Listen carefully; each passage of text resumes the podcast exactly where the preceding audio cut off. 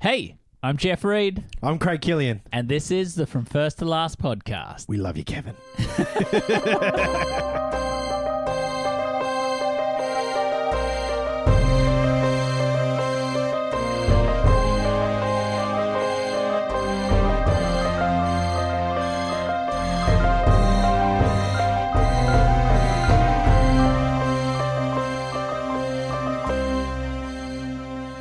Hey, welcome to the From First to Last podcast. It's a podcast where my friend Craig and I we get together each week and we work our way through a director's theatrical filmography from the first film all the way to the last. And Craig, who is our director this season? Mr. Sam Raimi. Oh, what an adventure it's been, Ah. Oh hasn't it? man, what a lovable time. What a It- lovable time. It's been um I was having a little thing today. I was driving in the car somewhere and I thought to myself, I honestly had no idea what we were in store for this season. yeah, to same. this extent. I, I thought I did. Yeah, same. Same. I thought I did. I thought I um because I guess you always just see slots of Sam Raimi here and there. And that's the, I think that's the problem is you're seeing random shots of, of Sam Raimi throughout your life. Yeah. You've I've never really uh, been on a Sam Raimi binge. No. Isn't Never. it intriguing? And I've done it with other directors, you know. I've always done it with, you Same. know, Zemeckis, I've done binges, you know, Yeah. obviously Snyder. Spielberg. Spielberg. You oh, always go yes. on the you always binge. do your Spielberg binges, you know. yeah. Um, It's but crazy. never, never done a Raimi binge until now, and I've just gone, wow, It's wow. Like obviously, you know, Spider Man trilogy. yeah. But that, I consider that more of a Spider Man binge. Yeah, it is, isn't it? Not a Yeah, Sam Raimi exactly. No, binge. And and But it's I can't wait to see it through Sam Raimi's Oh, eyes. seriously, I ha- have. Um, I'm going to be honest. I watched next week's film today. Um, because uh, for those listening at home, Craig and I have not recorded in almost a month. Yeah, man. this oh. this you know how Jeff always does his um the troubles with this film getting made?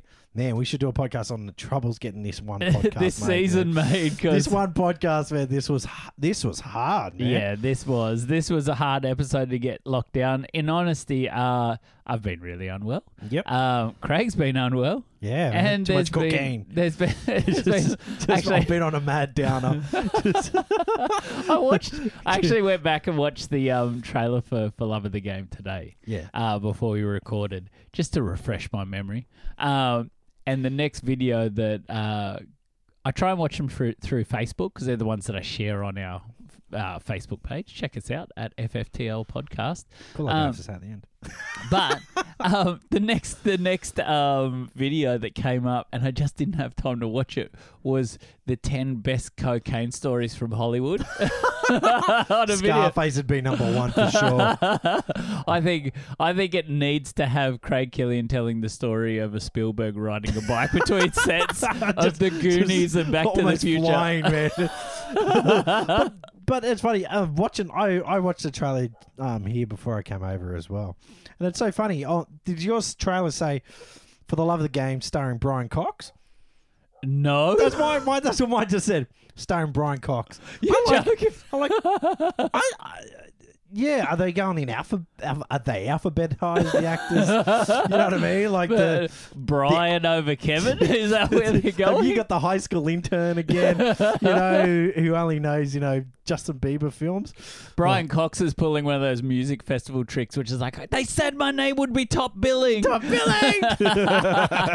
Who is this Costner hack? well, but Craig, I've had such a good time doing this season. Last week we talked to Simple Plan, and I can tell you if there's a film that has grown and grown on me. Yeah, man. I actually wish that Simple Plan was our one that we sat on for three weeks. Yeah. Because I might have come in being like, it's the best film ever. You oh, know, man, it has. It's it's just surprised. keeps growing on me It and does. growing on me. And I just loved it. I actually listened I'm sure to it's the contact of this season. the, oh, 100% Craig. And I like I have such a soft spot for the film Contact. Yeah. I actually bought the book the other day, so Oh, I'm did really ya? interested in reading it. Um but um onto something else. Have you read any Michael Chabon stuff? Shibble, shibble. He did the I'm reading The Amazing Adventures of Cavalier and Clay. no. Oh man, if there is a film that I would love to just hand a book over, like you could hand a book to any director. Just imagine you could This just was close once though. They were really close yeah, a couple because I remember times. you talking about this before. Yeah, I wish that I could go to Robert Zemeckis and just hand this book over and just. What's be it like- about? Well, it's the story of two um, cousins. Yep. Um, one escapes um, Nazi-occupied Austria. Yep. To come to the U.S. to live, um, and so together it tells their story of him migrating over to the U.S. and together they become um, they write a story called The Escapist, um, which becomes a comic book, and Yeah. they become really popular. And through it, you get pieces of their life where Oh. people are really anti-Jew and things like that. So it's almost like if I could describe it, it's like a mashup of Forrest Gump, um, you know, that sort of journey Yeah. film, like a Curious Case of Benjamin Button is over Ah, a okay, gotcha, span of gotcha. time Yeah, yeah, yeah. whilst having like the tale of some someone creating a comic sh- book that becomes famous. That'd be awesome. It's it's amazing. So I've just been reading that again. We we digress, but people love But our it's- digression. In saying that, the um reminded me of a great um trailer that's been released is Jojo Rabbit. Oh, how good is How it? Craig? good does that? I've watched look? it a Speaking few of the times. content that we were just speaking of, Yeah, man, Jojo so good. Rabbit, Taika, Taika. Waititi. Man, Tiger Man, he's great. He is a great director. Man, this so is much gonna be heart. brilliant. Mm. We watched Thor Ragnarok again the other night, and like I'm blown away in that film by how silly it can be whilst having so much heart. It's like Exactly. such a balance. It's brilliant. It's Such brilliant. a- It's and he just r- pretty much revolutionized the action sequences of um Thor. Ever Yeah, since. Craziness, I isn't know. it? It's logic. Yeah, love it. Craziness. Speaking of finding a balance, we Yep. did talk about in the A Simple Plan um, episode that we really felt Raimi had nailed his balance. Yeah, He was yeah. really firing in that. Yeah, exactly. in that environment, which is we're in a really interesting season right now, Craig, for Raimi. Yeah. He's sort of stepped out of his films where he's written or come up with the concept of the film, Yep. and he stepped into this um, this season of his filmmaking where he's having a go at studio films. Yeah. So we've talked about how he's sort of tried to fit within the studio mold. Yeah. Definitely. And we felt uh, Quick and the Dead, he gained a bit of uh, skill in that, I yeah. guess you could no, say. I would say that. Yeah. Um, and then A Simple Plan was really that moment where it's like he's just nailing it. and and he, where he stepped up for the studio. Yeah, He big stepped up for time. You know what I Big, mean? Like big he time. saved him a lot of drama. Yeah, Yeah. and this week's film, which is For Love of the Game, is a really interesting one because I would say this is his most studio film to date. Oh, easily. But this is also his most studio actor to date. Yeah, So this is his most powerful actor he's ever big time. ever like he's he's ever done in it. Yeah, Almost you can almost say in all his career. this is Kevin Costner. I can't think of any actor in his career that would have as much pull as Kevin at this time. Yeah, at this time, and and I really wanted to. I'm glad you went there because we were going to go there a bit later. So let's just go there now, Yeah, which cool. is to give context of Kevin Costner's career at this point. Mm. Okay, so we're talking. Um, we're in 1999. Yep. Costner's probably on the back end of the decade where he started at the start of the decade being the biggest actor in Hollywood Yep. you know, you've got films like The Bodyguard and um, Field of Dreams really got him big. Um, oh, what else did he have? Waterworld. You know, Yeah. like oh, just the things that just made him huge. yeah, you he know? was. Yeah. He was massive, wasn't he? And so it's really interesting because dances with wolves. Dances with Wolves was massive. So we're in this period now where Costner hasn't really had a hit for a couple years. Yeah. Um, for him, I think his film before this was uh, The Postman. Made his money back. The Postman. oh, really, profitable, Craig? yeah, yeah, really, Craig? All these movies have been profitable. Oh, very interesting Even indeed. Waterworld. Have, It have just you took its got? Is time. this fact? Is It it, just fact, took Craig? its It's time. taken its it time. just took its time. Appreci- depreciation it and did. appreciation. yeah, exactly. Um. So, like, again, like Costner released was in three films in '99. oh wow. Yeah. So, For Love of the Game was one of them. Uh, he was also in. I wrote it down here. He was in Message in a Bottle. Oh, I love that movie. And Robin he- Wright. He was in. Oh, I wish I'd written written the name down. There was a boxing film with Woody Harrelson and Antonio Banderas. Um, Oh, and God. Costner has a small role. in Yeah, that okay, film. yeah, yeah. But like, really, when you start looking at his filmography, and I've actually got it up on the the screen, which the lead up is there. But he's really after Waterworld, he sort of plateaus out a bit in his superstardom. Yeah, yeah, yeah. Um, and so I find that really interesting because um, for Costner, that almost fits in perfectly with his with his Billy Chapel character. Yeah. Oh yeah, it, exactly. It's yeah, like yeah, that definitely. beautiful alignment of career and role, isn't it? It's also him stepping back Yes. um into a comfort zone. Yeah. You know what I mean? Like um he not obviously yes, you can obviously say specifically stepping back into baseball. Yep. Um because he obviously had Bull Durham, he had um Field of Dreams. Field of Dreams. But this is more stepping back into all American hero. yeah. Yep. It is, isn't it? Yeah, it really that's is. because that's what he is. That's you know what I mean. Like that's that's what that's what well that's what he plays on. Yeah. He's the all American Midwest boy, um, charming, you know, smile, cheeky, blah blah blah. Yeah. Yeah. And um, and I think his previous roles do reflect that. Don't Oh they? yeah, exactly. And all these roles, pretty much, most of them, all after reflect that. You know what I mean? Yeah. You don't go into a Kevin Costner film to see him hiding. No, not You at know all. what I mean? He- He's, I, I consider this very much like Harrison Ford. Yeah. You know what I mean? Their Yeah. characters, who they are in real life, pretty much are who they are on Yeah. screen. You know what I mean? They don't really do acting. It's just like with Harrison Ford, it's, this is Indiana Jones in the Millennium Falcon. This is Indiana Jones here. You know, or vice Yeah, versa. yeah. Because Millennium Falcon came first. But same with Kevin Costner. You know what Yeah. I mean? He plays that pretty much the same character all along. And he he, just plays tw- spins on him. loves a good sports film, doesn't he? He loves a good sports film, man. He's a big sport nut. Yeah. And I actually Big saw a sport. really interesting interview where he talked about um, it was pressed for draft day, Yep. which I've not s- not seen draft That's day. the only one I haven't seen. That oh no, sorry, draft day and swing vote are the ones I haven't seen. Oh, swing vote. Interesting. But like when you think about it, you got Bill Durham. You've talked about that before. Field of Dreams, Tin Cup. Oh, Tinker was a great show. You know, Really, really and, so, man. I and he's love got, you know, draft day and he just keeps doing sports films. But it's really interesting. He said, I'll never do a sport film of a sport that I'm not passionate about. Yeah. And he goes, because I can, I can tell films where people aren't passionate about the sports that they're in a film about Yeah, exactly. and it's inauthentic. And so he wants it to be as authentic as possible. And you can just tell in this film, like, I didn't know, but Kevin Costner actually was close to being a college baseball player yeah, man. as a pitcher. yeah, yeah, he was, man. That's what's so awesome about him. Yeah. And he goes back to his uh, um his alma mater. Isn't that what they call him? over Alma mater. there? alma mater, whatever they. Yeah, he goes back to heaps. Goes back to heaps. Does a lot of and but he also I was watching an interview with him um today as well, and he gets interview he gets invited to go to so many sporting events. I'll bet he does. You get so many, so many. sp- But it's funny. uh, One of the podcasts I read, um, it was Brett. One of the um, one of the YouTube videos. Obviously, it's me. one of the YouTube videos I watched.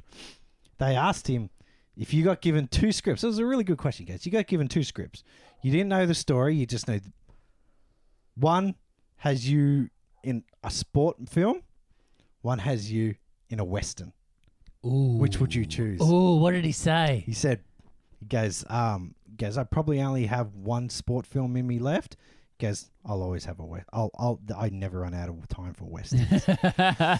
Because he used, oh. and then he went into this beautiful story about how one of his first things, his first love for movies was going to a movie and watching a western. oh, I love it. And and he's an outdoorsy person, Yeah. and so he likes to work outdoors. He goes, the only time I do another sports movie is, is if it's outdoors. He goes because Yeah. he did draft day, um, and it was all indoors. He goes, and it didn't feel sporty to me. He goes, you know, but then he, he referenced for the love of the game. You know, he goes, that was just you know beautiful.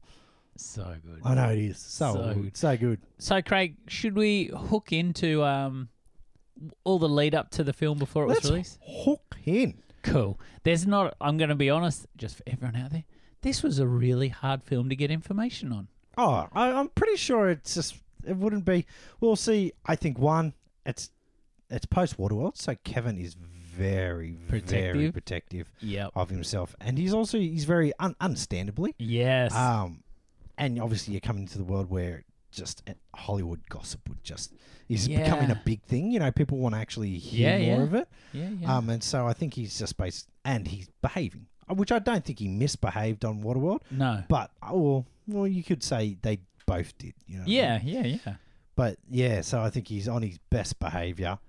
And I think also when we think about it in context of Raimi's filmography, um, he's always had some drama because he's slogging to get his vision Yeah. across. Uh, Yeah, true. And so the season that he's in, which is like yeah, Quick and the Dead, um, followed by uh, what was last, a Simple Plan, For Love of the Game, and then onto The Gift, really are these four films that we've talked about it being out of Raimi's wheelhouse in a way. Yeah, exactly. Um, and so he actually does, and it's crazy. Quick and the Dead, uh, S- uh, Simple Plan for Love of the Game and The Gift are like one year after each other. Boom, boom, boom. Oh, so, wow. So there's 12 months between A Simple Plan. Um, actually, there's a little less because uh, A Simple Plan was released in December in 98 and For Love of the Game was released in September 99. So, like, he's really uh, backing it up quickly. Yeah, yeah, exactly. Uh, and and previous films with Raimi have shown that he spends a bit of time developing things before he actually jumps in and yeah. makes the film. So this is even more intriguing to me the fact that we've got here. And I think that attributes to the fact that there's not a lot of info because if he was a part of this film before a simple plan, he's developing it while making a simple plan. Plus, also, I think um, as another thing is, you don't really hear many bad things about Raimi. Yeah. Like that may change. I don't know about the other ones, but like you know what I mean. Like most people say, he's he's affable enough director. Um, except for obviously Gene Hackman, but no one likes Gene Hackman apart from Clint Eastwood, who would you imagine them two grumpy bastards at a table. I can picture them on rocking chairs. Yeah, yeah, just just throwing rocks, Uh-huh. at, throwing rocks at little cats, little kittens, and and and children. Back in my day. Yeah. Yeah. Yeah. Yeah. You see the mule? Yeah. Nope. so the um the film itself is actually based upon a no- novel by Michael Shara. Um, I may have spelt that wrong, so apologies any fans of him out there. Sorry, Um, Michael. Sorry, and Mick. The novel was actually released uh, after he'd passed away. Oh. So he passed away in the 80s and it was released in 91. Uh, not a very long novel, um, but he's only, even him himself as a novel writer, yeah. there's not a lot of info on him. Not a lot on the screenplay, not a lot on anything. Um, his previous release that had done well was called The Killer Angels. And that book was actually uh, adapted into a film, which is quite an epic film called Gettysburg. Oh, Like a, what is it? Like a Jeff four, Daniels? Yeah. Yeah, man. So I think I've seen that it's like a four-hour film Yeah, or it's something. Jeff Daniels. I'm thinking Tom's. No, no, it's Tom not Tom- Berenger. Tom Berenger. Yeah. Yeah. That's right. Yeah, Jeff Daniels, Tom Berenger. So that's uh, the other novel I've that watched he that.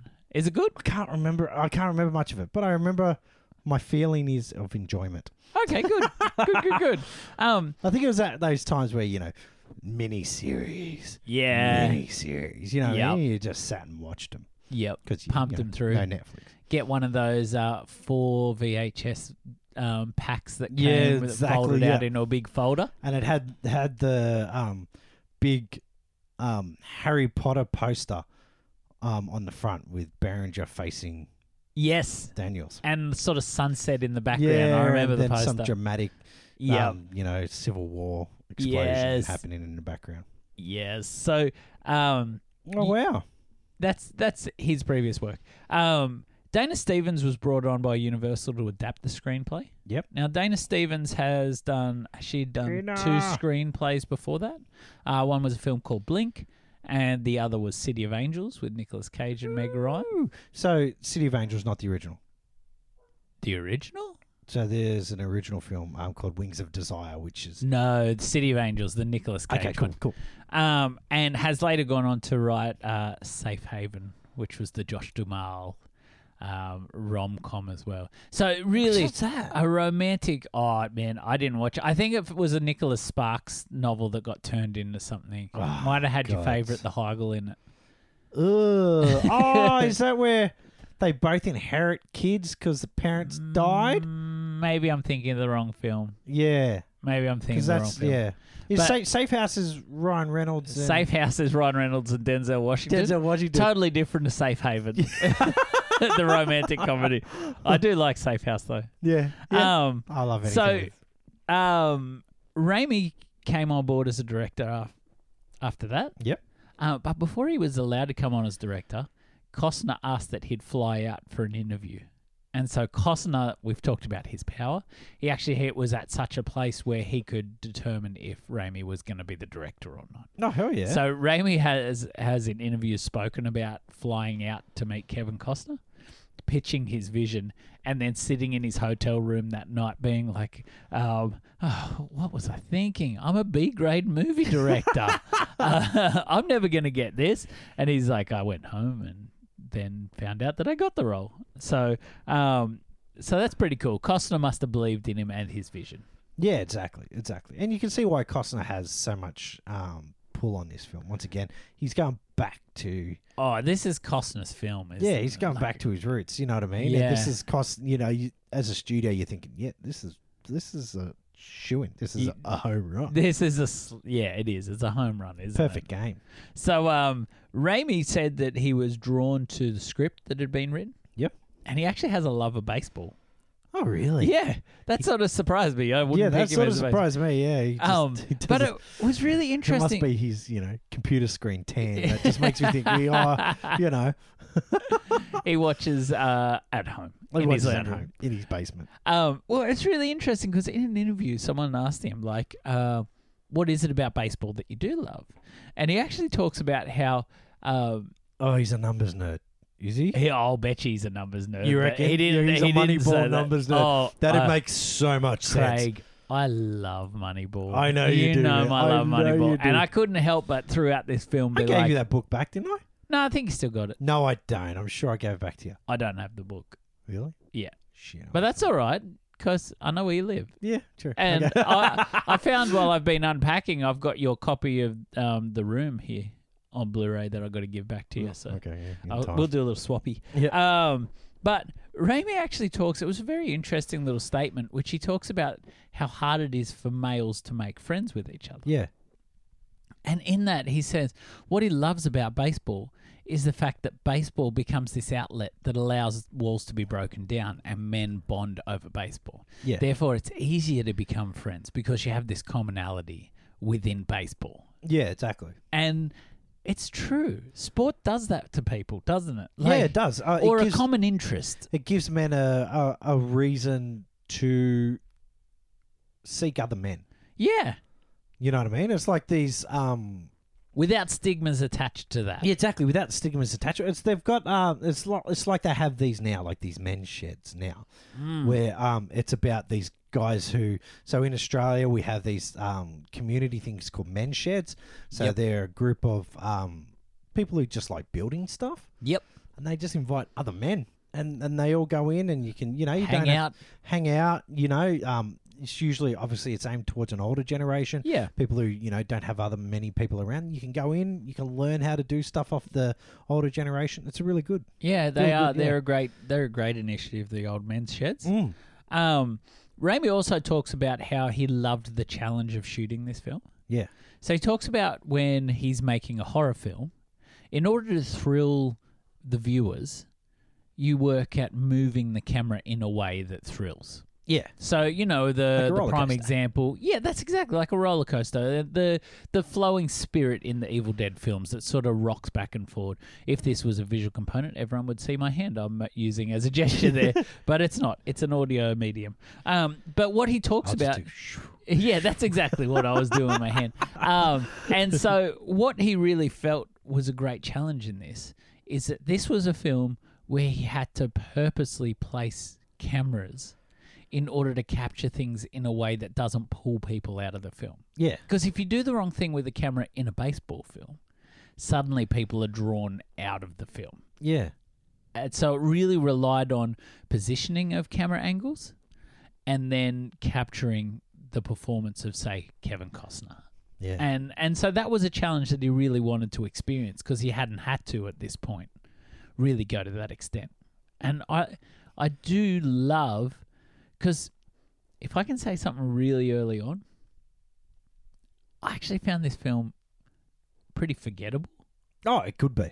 Yeah, definitely. Um, You know, in the scheme of his filmography, even when we think about Crime Wave, it's a mess. Oh, yeah. You but it's a forget. memorable You forget. mess. Cra- you you you remember crashes. Yeah. and so this More is than just average wins. That's exactly right. And Yeah. this is like, it's not a triumph. It's not a disaster. It's just a, I don't want to, uh, the only way I can describe it is to just go, meh. you know, in my obviously once again going there early. Yeah. Um, my opinion of it is is just hasn't changed. It's a Kevin Costner film. Yeah. You know what I mean? Do you It's- think your Kevin Costner love, though? No, no, no. But I don't say that completely as a um as a compliment. yeah, okay. Um, so I don't see much of Raimi in this film. Yeah. Do you know what I mean? Yeah, 100% Um, Craig. and so that's where basically, um, and I still see it as a Costner film. Yes. because it doesn't because you, obviously you see a lot of the dialogue um, i'd love to see the original script and what the script that was filmed yeah. you, c I you could just tell this whole thing was shaped around kevin costner Yes, big time. you know what i mean and once like we were talking about before this isn't Raimi stretching this is Raimi getting good with the Yes. studios um, and 100%. and I don't think this is.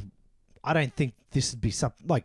Don't get me wrong. This has a huge following, huge following out there because people love baseball. People do love baseball. You know what I mean? All the baseball people love it.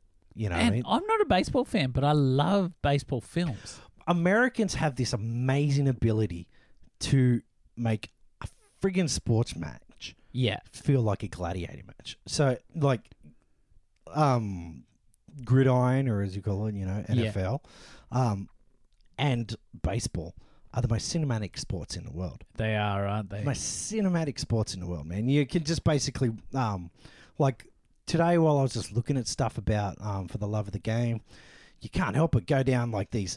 Amazing sporting moments in films, and you suddenly Yeah. end up in you know all these bloody all these movies, Angels in the Outfield, bloody, and you can't League of their own. League of Their Own. You know what I mean? It just the natural always pops up, Yes. and then it goes into Gridiron Moves, Rudy, and all these stuff. Yeah, yeah. You just go, man, it's you know it doesn't stop. Um, but that's that's a brilliant way. That, you know, I don't know if they could do that. Like, it's funny watching big directors do sports that are outside of those sports, and they don't really come off that well. No, Um, like uh, watching Invictus. You know, I've never seen Invictus. Invictus, man, I watch rugby union, man. Um, like I've watched rugby, yeah, as you would have as well. It's Yeah. a big down here in Australia. Um, but it just it Doesn't didn't s- hit. No, it doesn't hit. It doesn't have that gladiator feel that um, yeah, you know, that pumped pump up your chest type feel that Yeah, it does yeah. with these. But yeah, baseball, man. It's but back to my point from the long, long, long circle is yeah, I'd s- um, I agree with you in a stand. I think it's a Kevin Costner film. It's it's it's Kevin Costner with Sam Raimi directing. yeah, Where most of the other films, and like I said, I think that's because of Costner's involvement. Uh, Yeah. Logically, stupid, stupidly enough, but you will and I think with all these rest of his films, it's probably excluding um, Spider Man. Yep. it's you know it's a Sam Raimi film. yeah, You're signing onto a Sam Raimi film. Even Yeah. even Quick and the Dead, where you know obviously yeah. sh- he turned that into a Raimi film. In He my did. opinion, you know he what I mean. did. But I think Sharon Stone gave him a lot more leeway than I think Kevin Costner would. Yeah, and I think like again, looking at his story arc, we we're sort of jumping all over the place, but that's that's cool with me. That's not Um, like us. Yeah, I know. Um, I feel like We're this, not 100 percent well yet either. No, That's why no. we may be a little bit of subdued today. It's just instead of from first last podcast, it's just two old men drinking coffee. we're seriously Sipping just coffee. drinking drinking coffee and uh, chatting about a baseball film. just chatting about. But if we if we look at uh, Raimi's filmography and this little season, to me, again jumping a lot ahead, is this is his most cookie cutter film, definitely, uh, and that's a really important part of his journey, though, Exactly. because I, I remember watching when I was watching For Love of the Game, thinking if he doesn't do this film, he doesn't have say a reference yeah, exactly, for Spider Man. yeah. It doesn't. And you know we're we're we're far enough away from crime wave now to be like, Okay, it's cool. It's forgotten. it's forgotten about. Yeah, exactly. Um, but at the same time, it probably has that taste still floating around. Yeah, oh, yeah. There's still that little bit. You know, there'd still be people going, "Oh, invest money." Remember Mm. Crime Wave? Yeah, and this film had a crazy budget. Oh, yeah. You can see the budget. Like it's filmed in Yankee Stadium. Yeah, yeah. You know what I mean? Like that in itself. You know what I mean? Like I was, I watched a little bit of the footage of about the photography of it. yeah. Um, and um, are you going to talk about the photography? No. No, you feel so free they to. actually they actually use the cameras. Some of the cameras they use were actually the TV, the ones they use for. oh, um, cool. they're actually filming the game, so it has Yeah, that yeah. authenticity. And that he had fifteen hundred people that he had to constantly move around the stadium. Obviously, typical Raimi, you know, he's filmed his shots out, but they had to move around the stadium for every shot, so they're in the background of every shot. yeah, wow. These same fifteen hundred people. wow, that's Awesome. cool. Oh no way! You just go, ah, and then the rest obviously are digital. I did read that the Yankees had a real problem with the film being filmed in Yankee Stadium Oh, because it's against the Yankees. because it's against the Yankees and they lose in the Yankee Stadium. yeah, I know, but it's not a big thing they lose. No. You know what I mean? I think it's it's um, a pennant match, isn't it? it they yeah, don't go on. it, to- it had no real sort of bearing on anything. Yeah, exactly. It was a division Yeah. division title.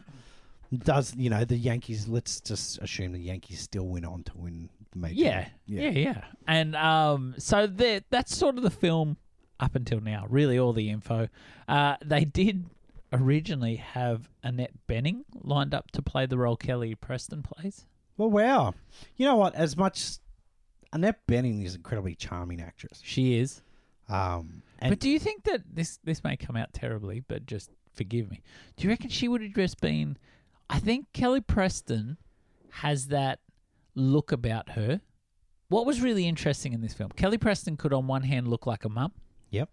and on the other hand look like a baseballer's wife. yeah, oh, yeah, yeah. That's what she looks like. The wag. Yeah. Yeah. So I could see how Annette Benning was would be.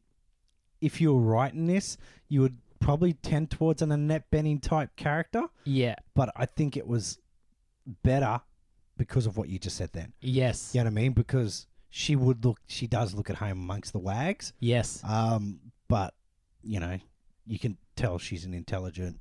Yeah.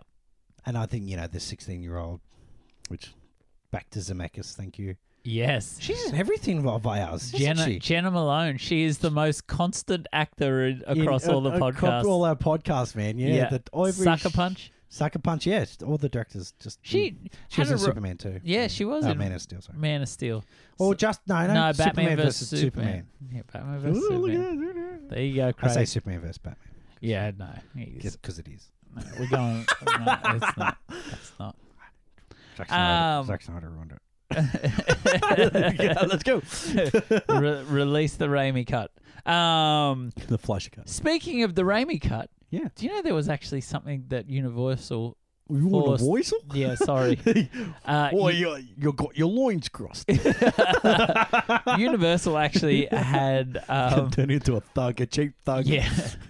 Going to the old mill. Um, so Universal actually got Raimi to cut something from the film in order to keep it as a PG thirteen film. They wanted people to take their families to see this. Oh, tell me something to do with a gobble. Sort of. Oh, it's a gobble. No, it's not a gobble. okay. Oh. Little Kevin was on show in a full frontal nude scene. Oh, wow. And Costa was actually really upset because he felt that Universal not keeping it in the film showed they lacked courage.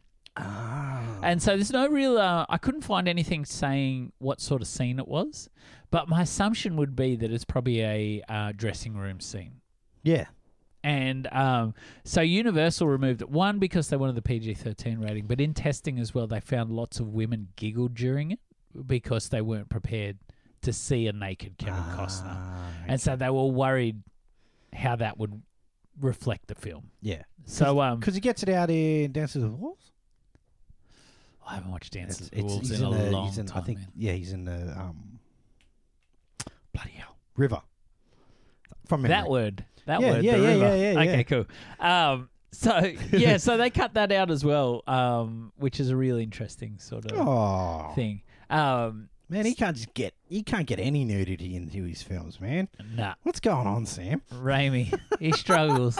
we got Who the gift. directs National Lampoon's movies? Let's get, let's get a Fraternity Lampoon's guy. Vacation. Yeah, exactly, exactly. Um, so, Craig, do you want to know what was released in 1999? Uh-huh. I do. 1999, man. Yeah, 99. Where were you? I am a year away from graduating high school. I'd already graduated, so I was Set. unemployed. 17 at this point, I am. Wow. Um, so, the number one film, and I've got a really great tale about this sto- this film. Uh, the number one film for 1999 was Star Wars Episode One: The Phantom Menace. Seriously, I've never been more excited over a poster in my life. That's Oh. still considered one of the best posters Hundred percent, ever. hundred percent. Ever. And that film grows on me so much. Oh, man, like, the whole Star Wars, it grows on me, man. Too. I'm part of a an awesome Facebook page. says non. It's called non toxic Star Wars fan base. oh, so, So, it has good. strict rules about um toxicity in there. yeah, So if you do, they'll just kick you out. It's about Wow. appreciating and loving the movies. then- yes. You're allowed to debate, but once it gets toxic, you're gone. wow, that's yeah, man, cool. it's brilliant. Seriously, I guys, if you- love it. yeah, if you're a That's what we're all about here, Craig. if you if you basically go out there, man, get in the um. That's why, because I was fed up of the whole toxicity crap as well. yeah. Um, because as you and I liked, you know, we have, we yeah, like we love- Phantom Menace. yeah, and we loved the Last Jedi, which is Yeah, Last Jedi was amazing. yeah, exactly. It's still amazing to me. Um, so for me, uh, I was in actually I was in year twelve this year, um, because my school fit this film into the HSC syllabus, which is the Australian big exams at the end of, of high school. So we had to do for English, they took our entire school and booked a cinema out. And we all went and watched it Awesome. opening morning. So, like, awesome. The 10 a.m. session, we our whole school went as as a, a unit to watch it together. I went to a midnight session Did ya? with mum. No. Oh. Seriously, with mum. I just remembered as you said it. Then I went with mum. We We're at Glendale. Wow. because I remember my mum. yes. So it's just a midnight session. So you know these people who are at these midnight People were sessions. dressing up and Yeah, stuff. man. I had people dressed up. Yeah, all, all these people dressed up in there. And my mum, the little Tina Turner lady, we're all sitting down there. The movie's starting. And basically, and then you first see Jake Lloyd coming to the screen. Yes. And she goes, Who's he? I go, Oh, that's that's Anakin Skywalker. Ah. Who that? Who's that? Who's that guy? oh, Mum, he grows up to be Darth Vader. Ah. Darth, Darth Vader, he did the one, the black one. He's the black one. I go, Mum, Mum, enough, enough. Just don't, you're gonna get me killed. You're gonna get me killed. you know, you So can hear the good. grumbles in the back. Oh, you know, just sitting in the background. I was like, oh god. And out of that- some Jawa's gonna pick her up and go. oh, so good. At number two, Craig, The Sixth Sense. Oh, love it, love it. Great film. Yeah, man. It's been a while since I've seen it. No, oh yeah, it has been. Been eh? quite a while. Um, number three was Toy Story 2. I can't remember which one's Toy Story two. The uh, Jessie the cowgirl Oh, comes yeah. along. Woody's going to get sold yeah, to Japan. No, I love that. I love that one, man. Yeah, Great with Kelsey sequel. Grammer as the Yeah. um, I actually read um, during Stinky my. Pete. Yeah, it's Stinky Pete. They've Yeah. actually removed his little scene out of the film. So there's one in the uh, bloopers where they see Stinky Pete's talking to two Barbie dolls, and he's like, "If you have a chat to me later, I'll see if I can get your role in the next Toy Story," like that. And they've removed it out of the film, um, out of those Oh. little funny bloopers. Um, I actually read during when I went on holidays with the family uh, a few months back. I read the story of Pixar um, called Creativity Inc. Uh, and it's got some great tales, and one of them is Toy Story 2. Disney had recently, at that time, purchased a part of Pixar Yep. and wanted to make it as a direct to DVD sequel. Toy Oh. Story 2. And so they tried to make it and it wasn't working. And then Pixar said, let us have a crack at making it as a Pixar film. Yep. And what was crazy was someone accidentally deleted all the files of Toy Story 2 uh, about a month and a half out from like finishing production. Steve. Yeah, Steve, the work experience guy. the work Um, experience guy. And so Steve. they were just really I'm fortunate. sorry. a lady had one of the staff members had gone on maternity leave and wanted to continue working on the project while she was home, yeah. and she'd backed up the full film Oh, onto her home computer, Ethics, man. and just Work ethic. off the back of that, they were able to get it all back, and they only lost two weeks of production, but they Hmm. could have lost the entire film. Crazy town, right? Man. Uh, and that is no, hard. yeah, and and they were at a stage where um, wonder what happened to Steve. the oh well they didn't sack him so the the book is actually one on management and leadership styles Makes sense. creating culture that's creativity focused um, and they didn't sack the person they kept them on and they said by sitting down with them and going all right how did this actually happen they were able to change processes and let's be honest if you made a mistake like that and everyone knew you made a mistake like that you'd never make it again would you Oh no, no. Well, there's, there's a saying from a, one of the management gurus. A, a guy lost five hundred thousand dollars once in a financial place, and they said, "You're going to fire him." He goes, "No, it just cost me five hundred thousand dollars to train him." Yeah. wow. what an outlook. What an outlook. Uh, Craig, the number four film for 1999 was The Matrix. You tell me if you think this is a vintage year at the end of this, because it's a pretty good year. well, in the old new 99. Matrix is getting signed on.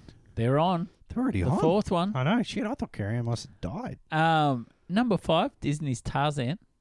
Never, never, never seen it. Yeah, It's a I had to popular make sure- one I had here. to make sure. Yeah, Phil Collins Phil does Collins. the soundtrack. Yep, Uh, at number six, had an awesome burger. you have talked about your love of the Tarzan Love a burger. burger, man. The double quarter pounder with bacon. man, oh, that's the best burger ever. And, I'll, and that's the only reason I'll love that movie without ever seeing it. Seriously, Oh, man. it's so Oh. good. Um, at number six, Brendan Fraser in The Mummy. Ah, loved it. We do loved talk it. about our love of that film, don't we, Craig? Number seven was Notting Hill. Oh, another awesome film, Oh, man. yeah, Seriously, The Notting Hill is a movie that I'll just keep going back to and back it's to. so charming, it has isn't so much heart in it that Yeah. film and it shows that in simple scenes you can create entire backstories it? Yes. and entire just heart you know what i Yeah. mean like Yeah, you know what i yeah. mean you don't have to Richard push it on. Curtis excels at that. excels just in a simple gestures and Yeah. simple touches Yeah. you know the simple thing like you know where he picks his wife up you know and put her in the car you know what Yeah. I mean? she's not staying out so she, she's coming in you know what i mean moments like that where you just go yeah man these people just these love each other Yeah. You know what I mean, you don't. He doesn't have to say "I love you" for a minute, ten minutes or so. He just has to do that. yeah. yeah. I love this.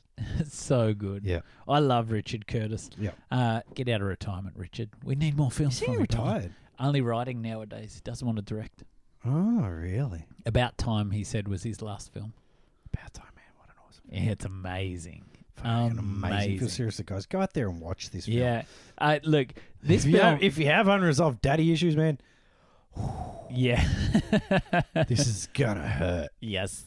Oh, look, I don't have unresolved daddy issues and it hurt. Yeah, it's like, oh, I mean, not unresolved. if you just, if you're a very strong bond with your dad, yeah, man, this is gonna hurt. Yeah. you're gonna hurt. Yep. yep. Number eight, The World Is Not Enough. Pierce Brosnan Love Pierce, favorite doing Bond. his thing. Christmas uh, Jones is the Christmas Jones, Bond girl. Christmas Alley. Come And once yes, a that's year. right. I thought Christmas only came once a year. Um, at number nine, American Beauty. Oh wow! It's a good year, is, Craig. This, this is uh, The number 10 film was Austin Powers, The Spy Who Shagged Me. yeah. oh man! Dun, dun, dun, dun. Um, let me just run through a few other films that were released. Wow, what this a good year! Eyes Wide Shut. Yeah, I, I've only watched it once. I need to watch it with grown up eyes. Yeah, I feel same. like there was a time, and next week's film is one that was in this. There was a time where teenage Jeff was watching films for one reason, this and it wasn't for my love of directors. was Stanley Kubrick. Uh, it was boobies. Um, and so I'd love to see Eyes Wide Shut as a film loving adult. yeah, same, same. Uh, the Green Mile was released. Brilliant, Yep. brilliant film. Iron Giant. Oh, Jeff, Jeff hitting the heartstrings, man. Seriously, So much hitting heart the this year, isn't heartstrings, man. it? I have a wallpaper at home that has um, that has um the Iron Giant. and it Yep. has Superman sitting on his shoulder. Oh, And it so says, good. I hear you want to. I hear you want to be like me, big fella. and it's such, it's such an awesome. It's it's, it's so Brad big. Bird. Oh man, it just works works so well. Um, you stay, I go. I had a, Look out! Craig didn't get to come along with us this uh, this time, but I actually had a chance to interview Brad Bird. Ah, yeah, and yeah, we yeah. talked about it. We were actually I, I- in this weird little press junket that we did for Cinephiles. I I was um, able to do a joint press junket of Adventures of Tintin yeah.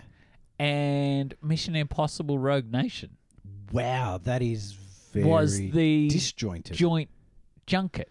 So we interviewed Simon Pegg for um, both Adventures in Tintin. awesome. That's and cool. um, Rogue Nation. Maybe it was a Ghost Protocol. I can't remember which one is in the one that's in Dubai. Yeah. I think it's Rogue Nation. Ghost Protocol. Ghost Protocol, is it? Ah, Ghost Protocol. Ghost. Pro- awesome, The one Craig. where he climbs on the side of the building. Yeah, yeah, Ghost Protocol. yeah, yeah. Yeah, yeah. Um, Jeremy Renner's first jump into it. Yeah, yeah, and it starts in Budapest with that awesome sort of scene out Yeah. the window, uh, and then we got to interview Brad Bird, and that was awesome because, um, well, in the Simon Pegg interview, it was really funny. Brad Bird snuck in, and Simon Pegg was leaning on his chair, leaning back on his chair. So Brad Bird did the old schoolyard trick of pulling the back at the chair, and Simon Pegg let out the girliest scream I ever heard. It was the best, but. I was dead on facing the door with Simon Pegg in front of me, Yeah. just like we're sitting here. And it, behind him, while Simon Pegg's talking about motion capture and all this stuff, I'm watching Brad Bird sneak like a little child. in. It was the best little window to how someone's mind is, which is I've got a couple minutes to kill. I'm going to go into that interview I'm a and big stir kid. him up. I'm a And, big kid. and so it was just like, you know, you watch a film like The Iron Giant um, even you know the Incredibles and the Incredibles too. You just see someone who they're a big kid at heart, Yeah. but they translate so much heart into the films. It's Yeah, just definitely. amazing, Craig. Oh, it is. Love Brad Bird. Um, Magnolia was released. Man, what a hardcore film. Beautiful film. Hardcore film. Oh, Uh, Fight Club.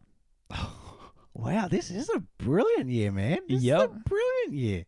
Payback with Mel Gibson. I loved it. Loved Yep. it. Sleepy Hollow. Oh, I'm gonna get my son to watch that. No, Oh, actually, Oh, whoa, maybe Craig. not. Maybe not. Oh no, because I was trying to tell him the story about Sleepy Hollow the other day. Why don't you just watch the Ichabod and Crane Disney one? Yeah, I'm going. That's to. pretty hardcore. I'm gonna watch. There's one. yeah, I'll probably just watch that one because Um, you just wanted to hear a story about it. I'm, yeah, cool. Here it is. Now here's a cinema classic.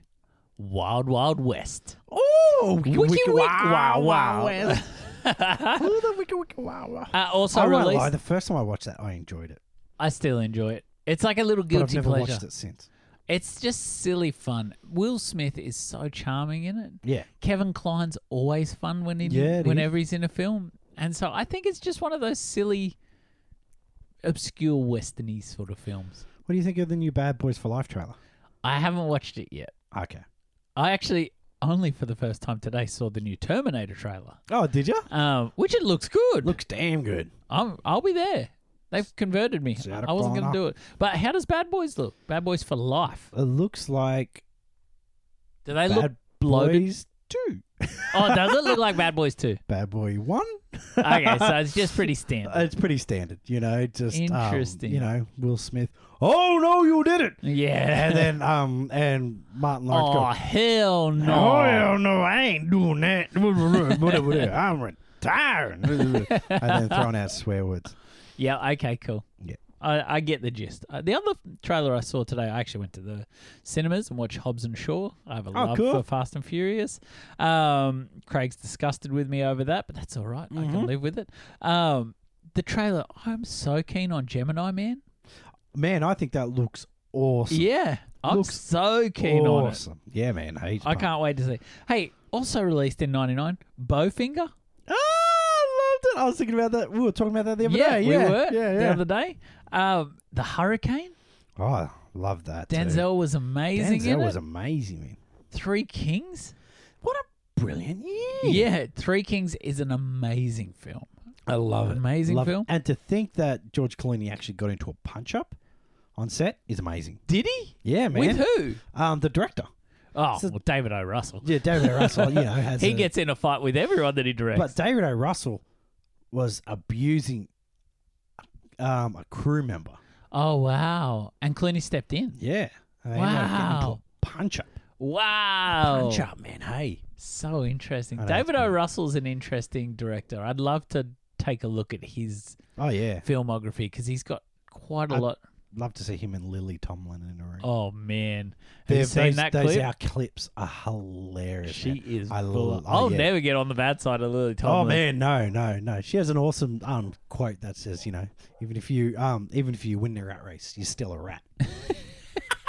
so that should give you that should give So a perfect good. window into a, what type of person she is straight down the line. And lastly, Craig, uh, Cruel Intentions. Oh, I love Grilly. What an amazing soundtrack! Yeah. Amazing soundtrack. So 99, and I left some stuff off there. That's a big year of that's film. a huge year, man. Considering what we consider great films, yeah. there's a lot of great films. Oh, on there's a this list. lot of great films there, man. A lot of great films. Now, for love of the game, Craig had a fifty million dollar budget. That's huge, man. Fifty mil. How much of that do you reckon went to Kevin? I I'd say twenty at least. Yeah. Yeah. 'Cause- I would say at least. Looking over past notes, this is Raimi's biggest budget. Today. Oh yeah. Yeah, definitely, definitely. So it's it's pretty wild. Now, when we get to Spider Man time, I would be really interested to see what the first Spider Man was made for. Yeah, exactly. Whether it was a fifty million dollar and the second and third. or second, yeah.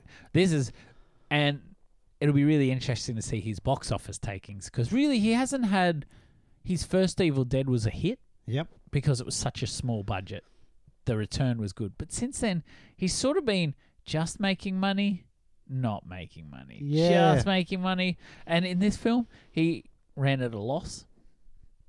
Worldwide, made forty six million. Oh. So, you know, and, but like if you really think about it now logically, you could not get a fifty million dollar baseball movie made these No. days. No, unless and you would have to ensemble. Big time. You'd have to put an ensemble together to actually do that. Yeah. Yeah. Like you couldn't just weigh it on one person. if you could get like a you know, a Brad Pitt, a DiCaprio, someone else and Yeah, someone else, exactly. someone else, maybe. Yeah, But- exactly. You'd have to seriously. you'd- It's a huge budget for a film that when I think of production value, there's good production value in there. Oh yeah. It's a exactly. slick film. It is a very it's very when it's not on the pitch, Yeah. it's very 90s. Oh, isn't it? Isn't it ever? It's a so, like those suits, man. you Yeah. know, those over oversized, over tailored, not even not over tailored, just you know, under tailored suits. You know it's what I mean? really funny because there are a few things I was thinking about this while I was watching the film as well. Mm. There are a couple things that can really date a film. Yeah, So when we think about uh, some some of Raimi's other films, I guess this is the first film he's made that could date yeah, De- yeah, yeah. Definitely, definitely. because you've got female fashions, a big one. yeah, So whenever someone's dressed sort of in cutting edge fashion, it dates really quickly. oh, incredibly quickly. It- Um, you can almost see that um, production design was they had an unlimited budget. Yeah, that's exactly right. And so they're they're like, what a would costume a department? what would a wag wear these days? Well, let's Yeah, put that on. But that always dates because they're not timeless things. They're Yeah. fads. Yeah, they had the bob, Yeah, the bobby haircuts, haircuts. You know those the Jennifer Aniston style Yes. haircuts. Yeah. big time. Mm. Glasses are a big giveaway. Yep. I find like reading glasses really show. Uh, just by how angular they are or what size they are. Nowadays, we're like myself, I have quite large lensed glasses. Yeah. Whereas 10 years ago, or 20 years ago in this case, it was about how thin your glasses were, how, Yeah, exactly. how little thin rectangles they were. Yeah. And so things like that. The other ones that's a big giveaway is whenever there's a cell phone. Oh gosh. Because Yeah, Nick. straight away you're just like, oh gosh, Oh Lord, what is that? A brick? yeah, Yeah, baby. or what's Oh, this we little call them Nokia's. what's this little shell they're using? You know, like it's like Yeah. the weird, weird thing. So I think they're one of those things. Like think think about a simple plan that doesn't have any of that stuff in it. No. In actual fact, like the old pickup truck they're driving, it's timeless in a sense Uh, because it's like this ingrained thing of that's what a rural U.S. town people drive in. Exactly. Old pickup I trucks. don't think winter fashion has changed in the last forty years. No. you just got to get warm. yeah, that's exactly you right. gotta wear a beanie, beanies. and uh, something with all you know, fluffy hair. gloves, Your glove- scarves. Yeah, Yeah. exactly. Winter fashion. it's fine. As soon as you get summery, No, you get fashion. Yeah. yeah. and so it's a real giveaway. Now the nineties weren't the coolest time either. No. There's- but it's funny. I've I've hardly looked back on times and actually said, "Oh, that were they were good fashionable times." I don't. I can't remember a really good fashion. I think, Craig, we are in a generation now, like a little period of time where fashion is gonna be looked back by a lot of people as what was I thinking? Oh hell yes, hell yes. Because I'm not the coolest cat. I'll Agree. throw it out right now. Well, thanks Neither for am I. agreeing about That's that, what I'm- Craig. Oh, yeah, Whatever. look, man, I'm You sitting here in jerk. cargo pants, man. Cargo pants Oh. and and shoes I bought from Thailand. But we were we were in our we were at the hospital recently, um, and while we were sitting there, I looked around the waiting room, the emergency room, and there was someone wearing an aqua coloured tracksuit, head to toe, awesome, a young guy, and awesome. I thought you Oh. Did know, you have gold chains on? your gold chains, he had the bum bag Yep. and the the cap, the real lad sort of cap going Oh, on, yep, yep. uh, being an ashe as they like to I call bet. him. Did he have grills?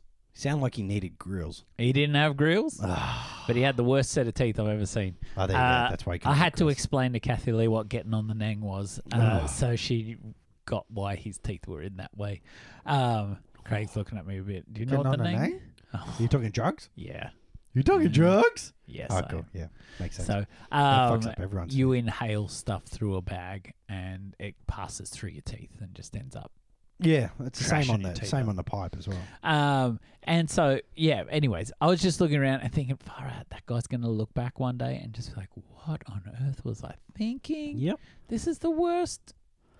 The other ones that spin me out are the jean shorts that show their ass. Oh yeah, Not intent. Not not what those ones. You know, those people who are just like me have big asses and just can't help to show a bit of crack because your Yeah. crack starts at no, the below- ones that are Crack purposely starts cut. above your knee, like your ass started above your knee. But um, yeah, those people who just yeah, you're just showing it, and you're like, oh my god, and you, the poor buggers, they have to um, They're constantly pulling them down. yeah, they're constantly pulling them down. Listen to us. We sound like two old we're, blokes we right are now. old guys, man. We're two old guys today. We're two old guys today. They can't bend over for anything, man. They, you know, they always have to do. They always have to just, you know, that little sort of cross-legged squat. squat. Uh, yeah, that's how they squat to pick up anything. It's so funny. Anyways, thanks for that little old man tangent, Craig. You took us on there. Seriously, I love we're it. slowly turning Rabble, into the, rabble, rabble. We slowly turn into the two old guys off um, That's the all right. Muppet Show. That's Waldorf and Sattler. yeah, So good. I'm happy with that. I can Yeah. live with that. I'm good with that. Uh, come watch a movie with us, guys. You'll hear us. uh, Look what she's wearing. Bring out the tits! Bring out the tits! we want a gobble. Back in my day, we used to have tits in every scene. A, a big Uh, pair of tits would come out and say, "Go to the go to the lobby and get yourself some snacks." that makes that makes me think of cream buns. I'm gonna. I hope I become one of those old people that read every bit of text on the screen. oh, Oh, they're in Moscow, Moscow. Moscow, 1914. Oh, it's a good year. Um, so Craig, that's pretty much 1999 in a nutshell. That's where the film's up to here. So I hadn't seen this film.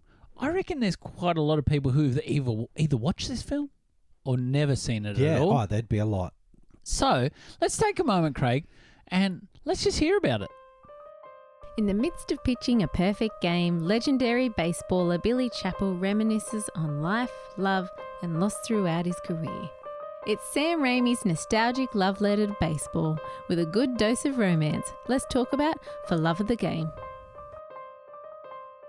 So good, Craig. Now, I'd love to know, Craig. You said you watched this film a bit. Heaps. When was the last time you watched it? Probably about probably about six months ago. Wow, that's soon. No, it was a TV. So I, I'd have to say, oh, oh, I watched about. ha- I watched the back end of it. Yeah. Okay. Cool. I'm glad you didn't watch it on YouTube. No, no, no, no, no, no, no, no, no, no, no, no, the ending no. of it on YouTube. Oh no, I've got it on DVD. So Oh, yeah, no, it's Kevin Costner. I've got all Kevin Costner films. So good. Um, for me, I've never seen this film. Mm. I actually didn't know it existed Oh really? until this season. I think yeah, it's it's it's an odd thing. Yeah, it's an odd piece. It's it's a really unique film, um, and I think why it's a unique film. I love the fact that this film is a. Oh, I guess well, it's a it's a it's very much a reminiscing. Yeah, You know, if there's something. It's a nostalgia trip. yeah, It's a picture reminiscing on his career. Yep. And it's really romantically approached. yeah. I, I, actually it's- think there's more romance in the baseball yeah. than there is in the romance. Oh yeah, exactly. And that's what's so funny. You see more the drama off screen, yeah. and then there's he has the perfect relationship with baseball, Yeah. but. And that's, I guess, one of the points when it comes to the ending, giving away spoilers. Yeah. He always said Sorry, that John. he gave he gave baseball his everything. Yeah, And so gave he had it a his better heart. relationship. He never he never managed to do that with her, Yeah. and so that's why he said at the end, "I'll you know I'll do it. I'll give it. I'll give you all that." as It well." was funny um, to just skip to the ending. I one thing that really bothered me, and maybe it's just He's over. the romantic in me, is at no point did Costner ever say sorry. no, You know what I mean? Costner like, never says sorry. come on. Costner never says Park sorry. Kent would say sorry straight away. No, Park Kent would say, "Let him drown." True, true.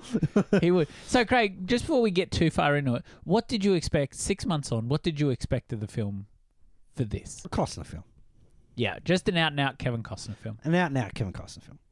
Just Kevin Costner playing baseball again. No surprises. No surprises at all. Yeah, seriously, no surprise at all. It almost seems it's it's very much, a, um, as much as I enjoyed the film, watching it again as Yeah. a Kevin Costner film, I didn't enjoy it as a Sam Raimi film. interesting. Very interesting. I Like I enjoyed it; it's still a good film, but it's it, it seems like an outlier.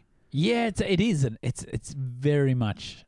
You know what I mean? And so it doesn't seem like yeah, it just it's That's a great description, Craig. yeah. It- So it it's- really is. and that's what's odd about it. You know what I mean? Um, just in case people don't know what an outlier is. it's just yeah, it's just just something that's just a blip. You know what I mean? It's it's something that's totally different that almost seems like it it doesn't belong. Yes, You know what I mean? Like um, I know we just a talked about this one-off previously. is random occurrence. I would, I would. You know how there's the rumor of the hard target. Yep. Um, I would place that in his um, filmography quicker than I'd place this. Yeah, and just for people who are wondering what the hard target is, the rumor is that uh, John Woo stepped out as director of that film, and Sam Raimi was brought in to ghost direct Hard Target with John Claude Van Damme. Yeah. Um, and do we let the cat out of the bag, Craig? Should we let a little cat out of the bag? Let's let's let's bag it. We're we're gonna do some mini episodes during the off season. Yep. And one of those we will be talking John Woo slash Sam Raimi's Hard Target. Hard target. We can't wait to talk that.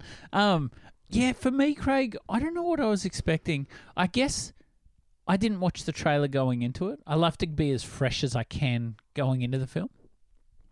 And what I really didn't expect was how much not romance there was. So I guess what I expected, and I was hoping we'd go to romance films around this sort of time. Yeah. I guess I was expecting more of a say you've got mail, Ah, okay, yeah, okay, than a Jerry Maguire. yeah, true. You know what I mean? Yeah, But yeah. this is but to me there's still joy in Jerry Maguire.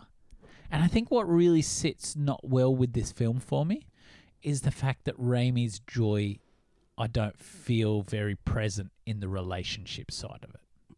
I think mm, one of the things I enjoyed about I enjoy about watching this and other types of relationship films Yeah. is that it's is that exact reason that it's not it's n- it's not a magical relationship. Yeah.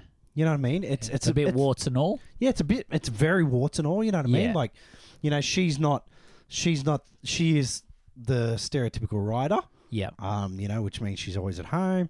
But she has a. You know, she has a sixteen-year-old daughter. Yeah. Um, she basically, you know, and he is not a likable guy when it comes to um, relationships because Yeah. he has to get over himself. He has to get over his sport Yeah. because that's where he's he's he, he's single-minded. Focus has made him who he is, and so that's what's good to see these two. I like the fact that it's not a perfect relationship, but that's they over they you hope yeah. See, but that's the funny thing. You hope they overcome it, and you leave the film going, "I hope they do well."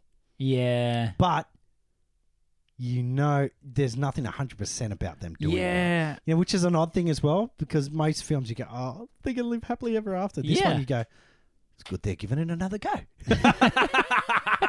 you know what I mean? Because they're both they're both very imperfect. You know? I think I had an attachment to Kelly Preston's character more than I did in the relational side. Yeah, yeah, yeah, So when I'm watching the baseball stuff, I'm in for Costner. yeah. yeah I want him to exactly. win. But when it gets to the relational stuff, I don't want him to win. See, and I that- actually, I actually want Kelly Preston to find someone that's not going yeah, to be exactly. a dog about it. But that's and that's just funny, and that's been played, and this has been done again afterwards. It's these people who are so. It's very much like Notting Hill. yeah, Julie Roberts is the same. They're in this um, higher, let's say it, a higher status, yes, they're higher level, and they don't know how to work at these relationships, and so Yep. therefore they constantly fail because all their all their lives are just focused on what their career is at the time yeah, and um and so you see oh they're sort of like not good people and yeah, you see them doing this to normal people but you know you're just like oh what are you doing like you know there are times in Notting Hill where you go Hugh man what are you doing man yeah, like you're actually taking that dude's plates out you know what are you taking Alec Baldwin's plates out what are you doing bro you know oh Yeah. jeez and but you know once again you hope that it just you hope that the the change is is is him yeah, she needs to, you know, the change is him. The same with in Notting Hill, the change is her, yeah. not him. No, I love that little parallel, Craig. You know what I mean? And, oh no, that's what I liked about. That's what I liked about the um, because baseball, he's confident. He Yeah, knows everything he's doing. yeah. in baseball in life, no. Yeah, Jack so good. Yeah, and I do love the relationship that he has with Jenna Malone. Yeah, yeah, exactly. Like, there's that, that beautiful moment where um, later in he's reminiscing about later in his career where he's broken up with Kelly Preston's character, Hmm. um, and he goes, he's just sitting having a coffee one day because he's in town to play, yep. and then Jenna Malone walks past and she's in college, and just that little moment where they hug and she says, "I miss you," and he says, "I miss you too," and it's not not like a disingenuine thing. It's like eh, there's such like it's a real like it's such Yeah. a real dad moment. Oh, wasn't one it? of the moments I love in the film is where you see him getting used to all the questions, yes, the noise that comes with being a dad. You know what I mean? and a Um, husband and the in husband. a sense. it's- oh yeah, it- it's been that that the male that part Yeah. of the family, um, and it's so funny to watch. It's so funny to watch, and I, I just looked at my wife who I watched the movie with, and she, we just nodded. We nodded in agreement. But we had like Kathy Lee and I. I was really pleased because this is the first film Oh in Sam Raimi's filmography Would that be. I've watched with my wife. Um, and so there was a little moment where Kathy was like, well, what- what's up with that? And I'm like, it's just what happens. You get used to all those questions that come along yeah, all the time. yeah, yeah, yeah. But when you are when you're not, you know what I mean? Like Well, when he's spending like weeks on the road, yeah. people ask him what he wants Plus, and he gets it. Yeah, exactly. And plus, like, if you've been involved with, like, if you had that kid, and every parent knows, you know, Yeah. it's your kid. So you sometimes and you still look, you still get the shit with your kid and your wife, you know what I mean? But he he Totally. comes into their life. They don't come into his. You know what I mean? And so it's Totally. basically so it's a very it's a very hard run for him. Yeah, yeah. It's funny though. It's he's funny. You just go. He wants to be quiet. You're like, yeah, mate, that won't. No, no, you're never gonna have that, you're brother. never gonna have quiet, man. Unless you're on a shitter. Even then, man, you have to lock the door. It's so good. It's so true. Yeah, oh, sure, seriously, man. Watching Paul Rudd in um, what is it? Forty. This is This forty. is forty, and he's playing the iPad in Uh, the oh, yeah, toilet. in the toilet. Yeah, man. you relate to that? oh well, I don't. I can't close the door. yeah, you can't close the door. Car- Carter has no boundaries, man. What? So he comes in while you're going number two. Yeah, I go Carter, man. Can't you stink? He goes, yeah, yeah, yeah. He goes, but I know this. He goes, I know this annoys you. Which is yeah, even pretty fair, pretty fair. So I tease the funny. crap out of him, so he teased the crap out of me. Can I can I just talk that early moment in the film where Costner is setting up the dinner? So he's in Oh, yeah. the hotel. He's setting up the dinner. He's waiting for his girlfriend to come along. Yep. Um, it's that moment where she's gonna break up with him. Yeah. Essentially, um, the lighting in that scene was gorgeous. Um, the the like even the way it was. He walked in. I looked over at Kathy Lee, and Kathy Lee loves older films. So you're like your Bing Crosby's Yeah. and you know your Fred Astaire films and things like that. It was just lit and shot just like like it looked like it could have been pulled out of that era, but they were wearing different. Oh yeah, yeah. Oh Age yeah, clothes. exactly. Yeah. It was just Smelled of rich mahogany. beautiful, and and the hotel probably played a part in it, you know, Oh, because yeah, it, it does. looked rich and luscious, but like just the there was a real smokiness to the lighting, Hmm. you know, that was just beautiful, and you go, wow, Costner's a good looking dude. I nearly did a um, death of an extra on the doorman. Oh, did ya? Yeah, I almost did. But I, it's um 'cause because he's a he's an awesome character. He passed away. I was like, Jesus, who am I choosing all the time? Yeah. but um, yeah, he's done a, he's done a lot. He was the he was the also, he was the postman in Miss Doubtfire. Remember they did the oh TV show. yes, Yeah, so this guy's been in heaps of films, but so it just good. I couldn't find enough, um, you know, enough good chunky detail on it. So it wouldn't- really didn't lead to much. Can we talk a bit, Craig, about um, there's some moments in this film that I actually think one, Raimi's recycling a few tricks from his bag. Yep. So you can actually see the Raimi moments that do pop up. You go, oh, I can picture that there. Oh, Yeah. I can picture that there. Uh, with a bit more money. Uh, there's a real. I love the scene. The oh, what do you say? Clear the, The, mechanism. clear the mechanism. Brilliant. That first time and it trans the transition that the background changes behind him. It's like he's finally got to nail that moment in Darkman. Yeah. You know, where it transitions from nighttime to daytime.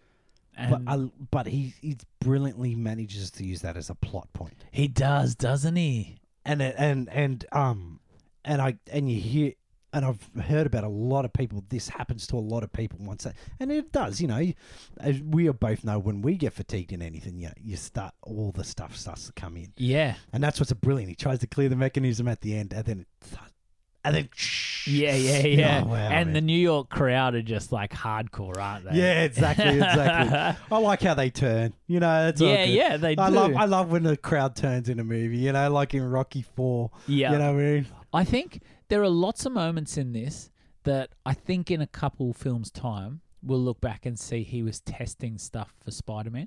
Yep. So the clear the mechanism has that moment, and the sound design that comes along with that He always has beautiful sound. design. remind oh, and the moment like the sound of the ball being pitched. Yep. Um, that's just just speed of it, like you know what Yeah. I mean, like and hearing it hit the mitt. yeah, you know, it's I- black. I think that's that's one of the brilliant things about baseball, you know, and the dust that comes off the mitt. You Well, it's know what I very mean? tactile, isn't yeah, it? it in is It- all the ways exactly. things play out. Um, I loved the the clear the mechanism moment. Made me think of those moments in Spider Man. You know where he stops and his spider sense kicks in Yeah. and he hears things. Yeah, You know, it's sort of focusing on one thing. It was really like, like and then stops and though that you see the spitball. and yeah, everything. yeah. And so I Mm. I love that. Also the scene I think it's in two where the car gets thrown into the, win- Yeah, the yeah. window. Like really reminded me of that. There's also some beautiful New York skyline moments Oh yeah. that that I was like, oh, we're testing because you know, like they never talk about it, but you know, Spider Man's New York. Yeah, exactly. Um, well, there's a, that really famous trailer that got pulled. Actually, hopefully we can track that down, which yeah, is yeah, I've seen it. Not the long one ago. where saw it not long Spider Man um, uses the two towers to put a capture- web up and capture a. Uh, it captures a helicopter, doesn't it? Yeah, yeah, it's- yeah. So it's a, um, it's it's a bank heist, and then Yeah. ends up in a chopper. yeah. So, um, you know, those moments. A which- teaser trailer. It's a It's, teaser. it's a sick teaser too. trailer. friggin' oath. Um, and so little moments like that within the film that I go, oh wow, he's really. I don't think he's intentionally testing for Spider Man, Mm. but he's testing some things out that he then starts like the Zemeckis season. Zemeckis started pulling from his little bag of tricks that he's done things. You know, we talked in I Want to Hold Your Hand about how he was basically honing skills for Back to the Future Yeah, and and I think we'll look back on this little season of studio films yeah. being crucial parts playing towards Spider-Man. Well, like, well, because Spider Man, once you, as you said, it's a Spider Man's a typical um, New York. Um, s- he is a New York superhero, Yeah, but your s- Raimi basically this is this is a um, it is like a New York love letter as well. yeah, You know what I mean? But I guess it's New York. It's the most cinematic city in the world. yeah. It is, isn't it? It is. You just you're never going to beat it. I love how um I, in my little binge of films this last two weeks, um I watched Tokyo Drift, the Fast and Furious film. Um, and there's a moment where they're they're drifting through the streets of Tokyo, and just like just like the name. title says, right? but there's Hate these that films, man. there's that really uh, famous walkway that just has like thousands of people just crossing across the pedestrian crossings, and but it's all really lit up. And and there was that moment where Times Sq- it was like I thought Times Square has basically become like a Japanese city, hasn't it? Yeah, it has, man. It- like it- the way it's- that it's evolved in the it's last pretty twenty five much- years. I think it's pretty much a Blade Runner city. It is, isn't it? It it's is. so It is. crazy. It's a Blade Runner city. It's become so and and it's strange because really it's just been the evolution of what Times Square's always been, Yeah, exactly. which is plenty of ads in that space. Mm. But it's become so modernized that it has become like this not post-apocalyptic but this futuristic yeah. sort of Imagine how confused poor Steve Rogers was when he first landed. Oh, definitely. And we actually we've binged all the Captain Americas as well. Ah. As you Craig. should. amazing. It was great. films. Actually, First Avenger. Man, Joe Johnson. seriously, Yeah, man. It's a great So film. good. Great film. It sets him up perfectly. Craig, can we take a moment to discuss a film that contains Shaggy in the soundtrack? Does this contain Shaggy? in the You soundtrack? better believe it's got a Shaggy song in there. Really? I was thinking it contains Paint It Black. Oh, Painter Black's in there, but And then we Love go it. to Shaggy? yeah, oh, we're we're rocking, Shaggy? we're Look, I- rocking look, Shaggy. As much as I bag Shaggy, I've I've listened to so many so his songs so many Mr. times. Lover Lover, Lover, mm, they call me Mr. Bombastic. They love many bombastic, fantastic. not um, love- One it other, wasn't me. I remember that it one. wasn't me. It wasn't me. it wasn't me. One other little thing that I thought was a bit odd in this film. Let's take a moment to discuss Kevin Costner ripping up slices of bread into a cup Oh, and Oh, is then that pouring milk friggin' into gross? What the shit the hell's going on there? it. Who came up with that? Oh man, Kevin. Yeah, it seems That's like a something Kevin a star thing. would I bet you ask for. that's a Kevin thing. hey, I got this really good idea for a bonding moment between him and the kid. She walks on in on him, eating bread and milk in a cup. They maybe or, or Raimi said to him, What do you do to relax when you just need to get away from things? I'll pour bread and milk in a cup. when I was on the set of Wyatt Earp, Yeah, because that's filthy shite. filthy, man. But I wonder because it's like people who put rice in milk. I, I once dated a girl who her cereal was milk arrowroot biscuits and milk. Random, hey. Crushed it up, Oh, would just eat it God. biscuits and milk for. I have a friend who loves rice pudding, obviously, which is rice and milk. Just rice and milk. My wife loves rice pudding. It's got like brown sugar through it though. Sweet. oh, rice and milk, man. Yeah. It's such a white person thing to do. What rice bubbles is a white thing to do. as an Asian, that just sounds wrong. It just feels wrong, man. It's just like So I just like it's funny. Um, like sacrilege, sacrilege, sacrilege. I, I really I want was to watching take. that film clip the other day. That's an awesome film clip. What are you talking about? Sacrilege by um yeah yeah yes. I've not seen the film. Have you seen a film clip? No, Man, you have to go watch his film clip. I can't remember who directed it. It's brilliant. I I've not seen a Yeah Yeah Yeahs film clip since Head to Roll. Oh man, seriously, this is this is a brilliant film clip. You I'll will check it out. appreciate it. Okay, I'll it's, check. it's a that. movie. Okay, cool. Yeah. I can I can relate to that. I love the Yeah Yeah Yeahs, so I'll happily get on there. Yeah, you got me Um, onto him, so yeah. Yeah. Oh man, it's so good. Um, it's Blitz is there. Karen flat out. Oh. Karen O. Um, I really loved Craig. There was scenes in Costner's flashbacks. Mm. Uh, we talked about in the intro episode how Raimi fell in love with film by watching uh, Super 8 film that his dad had made. Just throw it into the mitt, son. Oh, and that those That's his real m- parents up in the Costner's real parents Yeah, the, with the old ones. in the stands. Yeah, in the stands. Hmm. Oh, that's so good. I loved those little moments that were Super 8 films Yeah. because there was, I just felt like Raimi's childhood was able to be embraced and brought. So I think that was a really personal Raimi touch Yeah, exactly. that I don't know how many personal Raimi touches we've had before. yeah, exactly. You know, exactly. I think we've had Raimi's flair that comes through and is really intelligent, well thought out, but a really personal touch like that. You go I- like immediately knowing that history of him watching his dad's films and all that. I was like, oh man, not only is this a nostalgic film for say Costner, Yeah. this is a really nostalgic film for Raimi Yeah. looking at the way he he describes the film as a look at how uh, friendships are challenging, Yeah. and it's not until Costner gets to the end of the film. For Raimi, this is a film about him and Gus, who Ah, was played by John C. Riley. John C. Riley, man. Do you think he was just born looking grubby? there ain't he was just a He grubby was- kid. Yeah, I reckon he's always. I reckon he was born with that shadow, the five o'clock shadow. you know, he always had that that friggin' alcoholic's nose. You Yeah. know what I mean? Just John C. Riley, just you know that that lovable. He was that kid. You know, you know that kid in class. and He's when he like- was always like eating dirt and shit. I feel like we'll find out one But day. he's just your best friend. John C. Riley is like one of those ho- boxcar hobos from the um, Charlie Chaplin era. Oh yeah, man. Seriously, and he's gone forward in time. yeah, exactly, exactly. He he's is. like He's- from a total different era, Totally isn't different era. He, he always he always looks like he should be wearing friggin' um, overalls. he? Suspenders. Yeah, yeah, yeah. Suspenders, uh, overalls with a white shirt, you know, but, but uh, and just rip it with a rip down the front. You know what I mean? And a straw hat. Just straw hat, fucking with but with a, l- whole bunch of corn behind him. yep. yeah, I love. I there's love John C. Riley. John Look, C. when I tease Reilly- John, no. fucking love John, John C. Riley, is an amazing actor. And actually, there's a.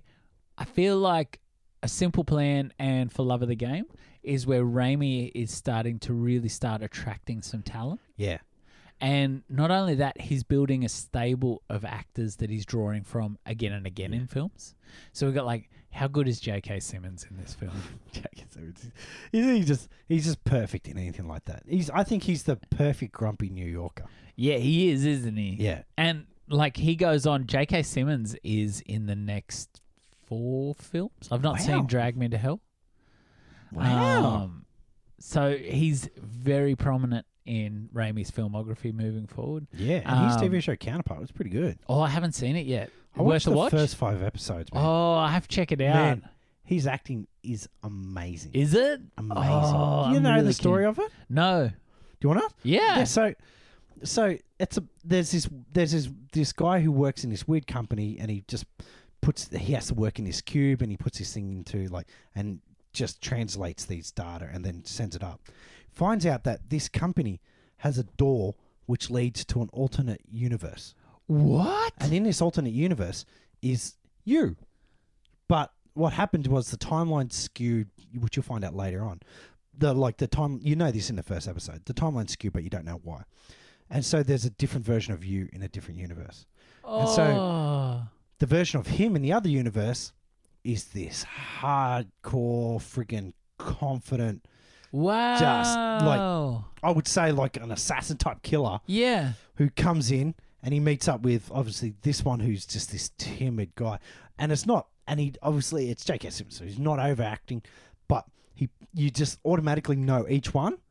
And then as you see him blend on, you see him start to pick up. Oh wow. Seriously, seriously. I thought it was going to be like a BBC style sort of cop show, so like just one of their sort of spy slash cop show. So I was like, eh, but that's intriguing. Oh man, it is. It's hardcore intriguing. Seriously, just seriously. Oh, I'm Give in it a for couple that. of episodes, man, and it's just yeah, you'll be. Oh, I might get on it. That might be a good one for Kathy. I just Lee haven't to watch. time. Just time, as with everything. There's Yeah. so many frigging good episodes. Out there. There's so many good, so much good content out there, isn't Yeah, there, exactly. Craig? We are very blessed at the at the moment. Um, so oh, I love J.K. Simmons in this. Like, it's really he's a very underrated actor.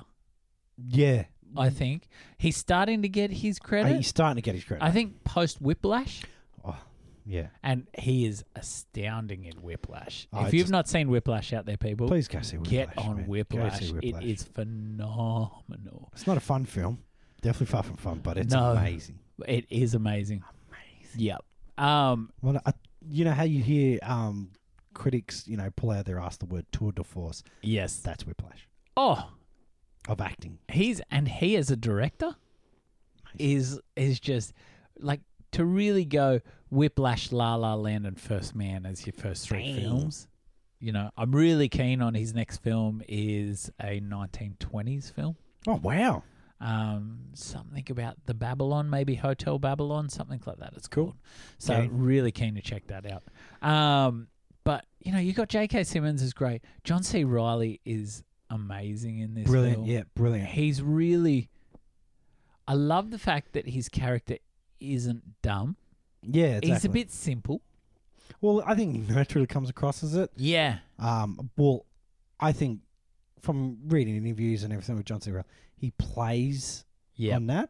yeah. Um, and that's his character. yeah. Totally. But I think he's breaking out of that more. more. Yeah. Yeah. Yeah. Seriously, man, I think he's got an Oscar in him. John C. Riley definitely has an It's Oscar. like a best supporting actor. Have you Oscar. seen The Lobster? No. It's one of those Oh, movies that's man. always been on my list. Just check it out. The, the Lobster's one of those films. It's better to not talk about stuff, so you don't have something spoilt potentially. But John C. Riley again is so this. He does have. We talked about his look, but there is something so heartfelt in his face at all times. Yeah, yeah, exactly, exactly. You can't can't help but feel a connection to John C. Riley. Yeah, it's like a Steve Carell type thing. He does, doesn't he? Yeah. Yeah, very much so. Very much so. He would have been good in Dinner for Schmucks, Yes. Yes, he would have. but once again, he would have suffered the Steve Carell thing where you just like, I just feel sorry for him way too much. Definitely. Mm. Definitely. Um also Kelly Preston Let's give her really cred, man. surprised me in this film. She is awesome in this film. I can't think of many other films that this would probably be my favorite Kelly Preston film. When I think Kelly Preston, You think Jerry Maguire? yeah. Yeah, Yeah. You're Jerry fucking Maguire. Yeah. And really not much else. Yeah, seriously, not much else. You know, um, just a couple of you know, bit eighty films. Was she married to Billy Joel for a while? Don't think so. Oh, maybe I got that No, confused. I don't think But so. Like really Plausible. I didn't think of I didn't really think of her as an actor. No, no. You, ah, it's You know? horrible to say. Yeah, I know. But I- One of those sort of actors that had a go, didn't really make it. That Yeah. sort of thing. But she's so good in this. she's great, mate. She's great. like I She said lights earlier- up the screen. Yeah, she, lights does, up- doesn't she? And she actually she I think she does really well like ag- against um, Kevin Costner. You know, what I mean? Hun- holds her own 100%. the irony of it though is that that year she got the raspberry for this movie. So did Kevin Costner. Yeah, so did Kevin Costner, Yeah, both of them got worse. which I don't think it was that. I don't think that at all. I don't know. Kevin Costner, I, I'm not going to. The Razzies really just ha- hate on people. and Yeah, the Razzies, the Razzies are just now an extension of an internet But keyboard warrior. For Love of the Game was considered a flop, Yeah, a massive flop. because wow. with a fifty million dollar budget, you, you know the forty six million dollar box office takings was a worldwide thing. So really, the American market or North American market looks at what it took domestically for them. So if you're only doing sort of your twenties against a fifty million dollar budget, mm, it's not really good. So I think this was one of those times where the Razzies were probably pretty fresh, Yeah, true. um, and so they were just looking on something to hate. Yeah. And so, yeah, and looking at the talent of film that came out that year, there's probably not a lot to hate yeah, on there. exactly. That's a hard. That's a hard year, man. Yeah, most definitely. Um, it's really interesting, Craig, because while I've been binging many films, um, I don't, did I, I? I think I said to Craig off air beforehand that after watching For Love of the Game, we'd we'd intended to record this episode, Yeah. and I had to say, "Sorry, man, I've been in hospital. We can't do it." Well, Uh-huh. I think I tried to do it, and Craig was like, "No, you can't do this, man." Yeah, exactly. And then Uh, I got sick as well. and then so I was Craig like, got yeah. sick. I'm like, we're both not doing it. So we've had probably two or three weeks Mm-hmm. between it. It's probably been two weeks since I've watched the film. Yeah. Um, I've done some refreshers. Don't worry, guys. Uh, keeping myself on there. But we've been on a bit of a romantic comedy binge, Kathy Lee and I, since then. So Ah. we've we've actually worked our way through Nancy Myers' um, filmography. So Nancy Myers did. Uh, we watched Something's Got to Give the other night. We've watched The Intern. Um, and The Intern, what a charming film. You know what I, I saw the um I found in my old collection the other day? Definitely maybe. Oh man, I love definitely I love maybe. definitely maybe, man. That's an awesome film. Yeah, so charming, so charming. Hey, little spoiler spoiler from Hobbs and Shaw today. Did not realize Ryan Reynolds is in the film. Yeah. Yeah. Had no idea. I did because I read up the ending. Can I can I throw out a hot tip? I don't know this for a fact, people, but I believe Ryan Reynolds is going to be the bad guy for the future of that little. Yeah, that's what Franchise. I heard too. That's what I heard Um, too. I think his voice is the computer voice that talks all through it. Um, but so what that really got me thinking is what romantic films were out about this time. yeah. So let's think if you were thinking date movies in 1999 Yeah. and you had a choice to go see For Love of the Game. And I wasn't dating at all. So yes, I was watching it at home. I'm so lonely. oh, Uh, lonely. So so you've lonely. got Notting what a Hill. slapping. Oh, well, Notting Hill was released. Beautiful. For Love of the Game. You know, I'd think to myself, uh, Cruel Intentions was probably one of those strange date movies that people went on because Yeah. girls were attracted to that style of film as well as guys. It was like um almost saw like a goth version of a romantic comedy. yeah. Yep. Yeah, there was something. And Grunge version type. Yeah, it was like a grungy version of there's something that I remember the way they portrayed it with their their portrait style posters and stuff. There was something very Shakespearean about the way they approached it Yeah. because you, you thought, oh wow, I've got to see this. But you know, in the past, you know, we're coming off the back of we had Jerry Maguire in '96 that Wow. really was a sports romance. Yeah. film. And which you would say is one of the greatest romantic comedies. yeah. Yeah. yeah, yeah, because I think Jerry Maguire Or nails even just the last bit. Well, Jerry Maguire nails the romance for, say, the female audience and the sport for the male audience in such a beautiful balance. And it's such a beautiful and it's a comedy. It's a good yeah, comedy as well. it's it's a feel good film. yeah, exactly. This Love of the Game really isn't a comedy. No, it's actually an anti Jerry Maguire, Yeah. Yeah, yeah. It's sports romance film. Yeah, sports Yeah. romance, yeah. and so it's a really it. I find it really interesting because if we think about again this little season that Raimi's in, Mm. um, well, I, I don't know what to call it. I wish I had a title that sort of was like a post. We could say post Evil Dead. Yeah, yeah. So post Evil Dead, this little season that he's in, leading up to Spider Man, almost all the films I'm starting to feel like are or are sort of reactionary films from studios. Yeah. So you got like a simple plan. It's coming off the back of Fargo. Yeah. Um, the Quick and the Dead is just an obscure one, but then again, it's coming off the back of Unforgiven. Yeah. So to make sense for a studio to be like Unforgiven was big, lots of Oscar buzz. So maybe we should try dual western. Yeah, sure. Um, Fargo was this big, obscure sort of noir um, thriller. Yep. Maybe we should try a simple plan. You, you know. Yeah, yeah, I agree. Um, and so Jerry Maguire was this big sports romance film. Maybe we should give For Love of the Game a go. You, do you know what I mean? Yeah, like yeah, this yeah. sort of almost his films are reactionary films, but he approaches them in a way that I think what I really struggled with with For Love of the Game was the fact that this wasn't a Jerry Maguire. Yeah, it, it's not a Jerry Maguire, and it's funny because I think you you tend to approach it because it comes from that era, Yes, and very um, much so. So, you Craig. approach it like that, but yeah, it's definitely not. It's definitely not a Jerry Maguire film and you think those late because nineties? it's not a rom com, No, it's not. and, that's I where you think, get caught up in it because you think it's going to be a rom com. It's not. It's a sports movie with a romance. Yes, and I think, I think what my biggest issue coming into this film was, I thought this was going to be a rom com. Yeah, see, that would be the problem. And I look, to be honest, I think it's it's it's almost a sports film, but they needed to fill out the runtime. You and know it's what I mean? not a long film. No, no, exactly. it's You like know, you can't 97 just have him minutes or pitching all- But I like, but it's uh, look, truthfully, obviously, because it's based on a book. You know, it's not. But Yeah. it's um, yeah, it's secondary to um, Yeah. and it's even so like that. Watching the trailer, you could see how um a dude could get roped in because it just sounds like you know the perfect match. You know, Yeah. it sounds like his wife's just in the crowd going, "Go for it!" Yeah, yeah, yeah. You know what I mean? Not where it spends you know good amount of time of developing being- that relationship. Well, a good proportion of the film. Sorry, I just stuttered while saying portion. Um, a good portion of the film is actually about Kevin Costner's inability to hold on to a relationship. Yeah, Um, which I guess in a way, if we liken it to a film, this is more. I feel a bit like I was drawn to Flight, in that way that it's almost about the destructive nature of a person. Yeah. Rather than the positive nature of a person. oh, definitely. Like yeah. It, it shows it's a man really getting over his selfish his own his own- Yeah. himself because he is just one of the best players. Yeah, yeah. And you don't ever hear stories about him having coming out of a gigantic relationship. You don't hear stories about him ever being married before or anything like that. So you know a guy who's just been by himself. and Yeah. Got everything he's wanted. Yeah, yeah. And then now he's finally met someone who actually, you know, because it's remember it's e- even in the thing it goes, oh look, she must be the new blonde of the week. Yeah. You know what I mean? So he, obviously he has that, and it's him trying to get over that.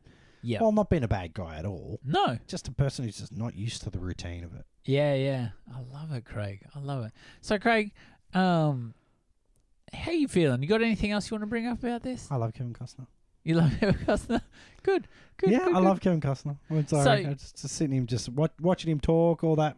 Just charming dude. He is Like charming. the fact that one of the beautiful, charming moments, pure Costner, and only Costner could do it, is when he laughs. Like when she remember she surprises him and shows up at his Oh yeah, with the Yeah. masseuse. yeah, and the masseuse is there. Yeah. And he giggles to his kids and he laughs and he goes, Look, what's going to happen in the next five minutes?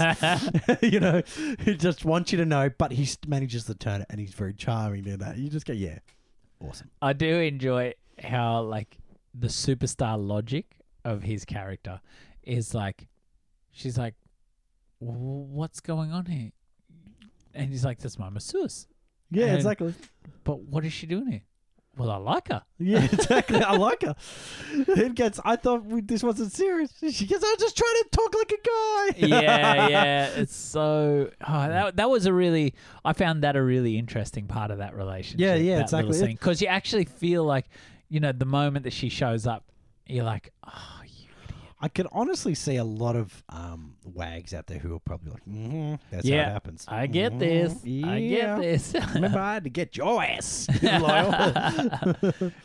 so good, Craig. So overall, what do you think of the film? oh, you know me. Love it. But it's it's an odd Raimi film. It is an odd Raimi film. I, I guess for me, not having the connection to Kevin Costner as you do, Mhm. I don't look at this as a Kevin Costner film. Yeah. I approach this as one. S- I, I thought this was Sam Raimi going to do a rom com, and so I did not get that at all. And it does sit so strangely out of his body of work. Raimi is an assistant director in this film.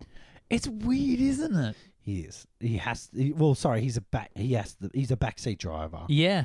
You know, but like it's it's a Costner it's a Costner driven film. It's Last week we talked about a simple plan where uh, Sam, Ra- Sam Raimi came in really late in the piece, Yeah. so he actually took over. Uh, I think it was John Borman was going to direct it, and so he came in really late and pretty much just took the reins of what John Borman was Yeah. going to do, but then put his own Raimi flair on it. I would be more likely to believe that this was the case for for Love of the Game rather than a simple plan, because this just feels like honestly I could have been watching anyone's film But I think aside from those little moments that I have connections to. I think he, he doesn't bring his um, flair to it, yeah. but he brings his that analytical mind. of Yeah, his. It's definitely. beautifully stitched together. Yeah. Um, you know what I mean? There's barely a scene out of place. Yeah. It's, you know what I mean? So if you look at it from his his his mind, his pedantic mind, Yeah. um, you know, you know he's storyboarded everything obviously. Yeah. You know everything is as he sees it in his mind Yeah. or him and The Cos- Costner. timeline runs beautifully, yeah, doesn't him it? And-, and Costner, how they see it. it's the right amount of romance versus baseball. Yeah. I don't think there was a moment that I was like, oh, go back gosh, to one go or back the to other. the baseball. Yeah, exactly. They blend it well, and it blends it well into the game as well. and I I will give props where props is due. Like that was really well done. Mm. Um, but yeah, like like we've talked about, this doesn't feel necessarily looking at his story arc. It doesn't feel like a Raimi film. No, no, exactly, exactly. It's just a random. I I- I guess this is a testing the waters of can I really do it? Is it going to make me Yeah, feel I a think- bit icky I think if he's I do? just It? getting in well with the studios. Like, Yeah. you know what I mean. Like he's, uh, it's. I don't think it's an insult to say you're a studio director, No. um, especially around this time. yeah, yeah, Um, and so I think he was just getting into the studios because you have to. You have to play the game. Yep. Or you'll never get your own film. yeah. Totally, totally. And I don't think. I don't think. I don't think he would have got Spider Man. no. never He, did this. has to do this film, and this he is has what. to do this. He has I- to show that he can work well with the studio. He has Yes, to show that he has to work well with the budget. and a megastar. And um, exactly, yeah. Well, there's, I think, but yeah, Spider Man's the megastar in the Spider Man films. Yeah. Yeah. you're right. Yeah, definitely. So, and like, really, we'll talk about it more when we get to Spider Man in a couple episodes. But without Spider Man, you don't get the Marvel Cinematic Universe like we have now. Gosh no, gosh Um, you know, it's it's it's crucial to it. So Sam Raimi plays such an important part to what is not just we've talked about it before. It's not just a type of movie. This is a genre that's Yeah. been created no. Yeah, you know um so it's actually crucial so it's really interesting because when let's get to the ranking if that's cool is that cool, to get to ranking Yeah, let's get to ranking. Um, the whiteboard's sitting over there it's all set up craig crime waves at 14 Yeah. um, so Craig's currently got Evil Dead 2 at number 1, A Simple Plan at number 2, Army of Darkness 3, The Evil Dead 4, The Quick and the Dead at 5, Darkman at 6, and Crime Wave at number 14. Um, so what's really interesting for me in this, Craig, is where this sits in the context of Raimi. Yeah, I- in the- look, it's weird. Once again, you know, um, as I've said heaps of times, I'll base it upon how I feel. But if I was, if I was to base it like in a Raimi in the Raimi eyes, you know what I mean? It it'd be very weird for me. Yeah. it'd be, be it'd be a lot lower than what I'm going to put it. okay. Um, but pretty much in the fact of enjoyment's sake, um, you know, rewatch and stuff like that. And I never thought I'd say this, but yeah, I put it I put it in third. Wow. Yeah, man, I put it in third. But I'm also surprised in the fact that how much I love a simple. That's a compliment to a simple plan. Yeah. Um, how much because that was the first time I ever watched a simple plan. Yeah, yeah. And I've watched this film. So a you lot. got nostalgia in on this film. as Yeah, well, haven't exactly. you? Yeah, well, you know, like I said, you know what I mean. Like, Yeah. I'm very biased. You know, Yeah, Kevin yeah. Costner, Christopher Lambert, biased, uh, and Tom Cruise, Tom Cruise. biased. Man, You just get all can't- three of those Yeah, in the man, you film. go, woo, damn, damn, um, Best film ever. ever. Ever, ever. I don't know how Christopher Lambert would be with next to Tom Cruise. That'd be so weird. Um, but yeah, that basically and Number that'd- three. I love it. So n- let's just say your top five at the moment, Craig. You got Evil Dead 2 at number one, Simple Plan at number two. Now, for the The love, Love, of the game. at number three, Army of Darkness number four, The Evil Dead at number five. Yep. Now, for me, Army of Darkness is number one, Evil Dead 2 at number two, A Simple Plan at three, The Evil Dead at four, Quick and the Dead at five, Darkman and Crime Wave. Um, I've really struggled to think about where I was going to put this. Yeah. I've been really close to putting this below Crime Wave. Wow. Now, the, I, I understand, but that's the funny thing is, I understand. where- Yeah. If you did, I, don't- I, I wouldn't. I wouldn't go really. Crime Wave at least feels like a Raimi film. Oh, they all feel Raimi except for this. Yeah. And so I'm actually going to put this under Darkman at number seven. Yep. Um, and the reason being, oh, look, I'm going to put it at number six. I'm going to put Darkman below it purely because I can see Raimi is a far better director in For Love of the Game Yeah. and storyteller Yeah. than he is in Darkman. Oh yeah, definitely. But As a director, he's Yeah. brilliant. The problem is there's there's very little Raimiisms in it. Yes, that, There's not and even that- Bruce Campbell in it. no, no, You know what I mean? Like it, you would almost say this isn't a Shemp film. no. Uh, uh, like you know, aside from I think his brother is Is in the, the, Dorman? yeah the doorman at Like, one point. I saw one guy say the original Dorman is the guy from Lost, the um the nerdy guy who's who lived on the island. Really, Thomas or whatever his name Thomas, was. yeah, Milne. Oh, I'll have to have a look into that again. Oh, I love Lost. Um, but for me, just going back to the ranking, I think I was really close to putting this as his lowest film purely because this, in the context of Sam Raimi, does not feel like his film, Yeah, um, and that disappoints me. And so, even almost putting it under Darkman, but then I think about Darkman, and it's just a bit of a hodgepodge of a film. yeah, it's a so- bit choppy. I, I so yeah, I'm going to put it at number six uh, with Darkman at seven, Makes Crime total Wave sense. at eight. Um, so where can people find us, Craig? Or you can go onto Instagram, FFTL Podcast, or you can go onto Twitter, same Yep. handle at FFTL Podcast, or you can go on to um, our Facebook group, which is FFTL Podcast, Yep. um, or go to our or email us. Email, I love emails. Oh, yes, we've been getting a few. yeah, info Nice. at FFTLpodcast.com. Yep. Send us emails, guys. It's We all- love it. or get on the comments. You know, we love to interact. Yeah, we do love to interact. Our website is fftlpodcast.com. Uh, you can also, I might put a link up this week, Craig. There's been some beautiful scores lately, so I'll put the official Spotify playlist up there as well. This ain't So- a bad score either. Yeah. It's very whimsy. Yeah, it's good. Um, it's um, it's very almost Field of Dreams. yes. So I actually thought they might have been the same person, Yep. um, but it wasn't. Well, A Basil Polidorus? Yeah, it's a. It's, See, because of you, I'm listening to this shit. I love it. I Yeah. love it. So you can check it out. Find us on Spotify. I think it's the FFTL podcast Yep. playlist. Um, and you can have a listener updated each week. Put some stuff on there. You can have a listen to the beautiful score that's coming out. Actually, a few little cool things I saw this week. Mondo have released a vinyl of the original The Evil Dead soundtrack. Ooh.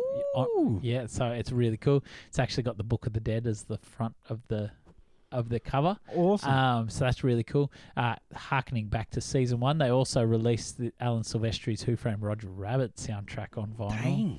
Um, they released a really cool limited edition too that was fluorescent green and see through, so it looked like the dip.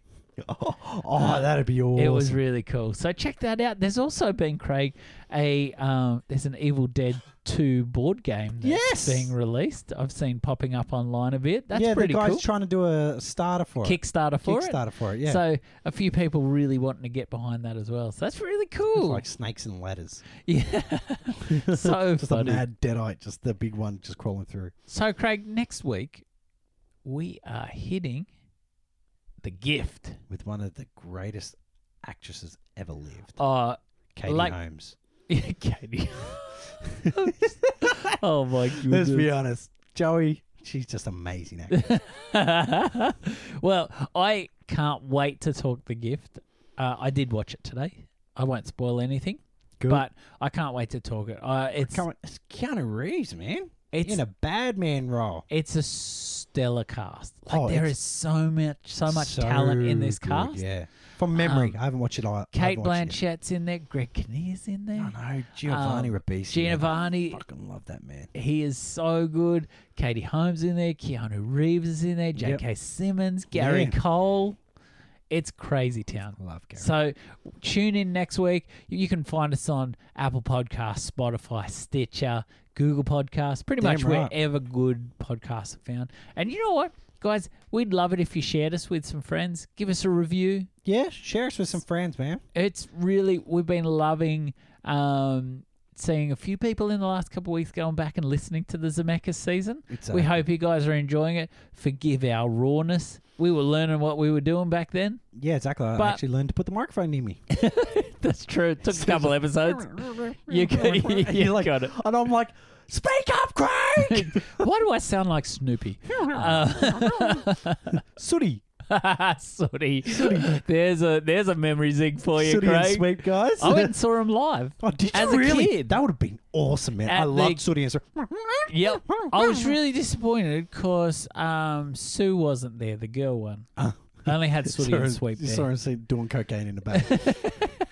But What's Sooty putting up his nose? He's So just a good. meth addict. oh, Just whoa. Sooty. all matted and That's dirty. why they called him Sooty because he just eat ass to do anything. He just oh goodness gracious! Damn, boy, You're you're a bit killing sooty, my didn't it? childhood, Craig.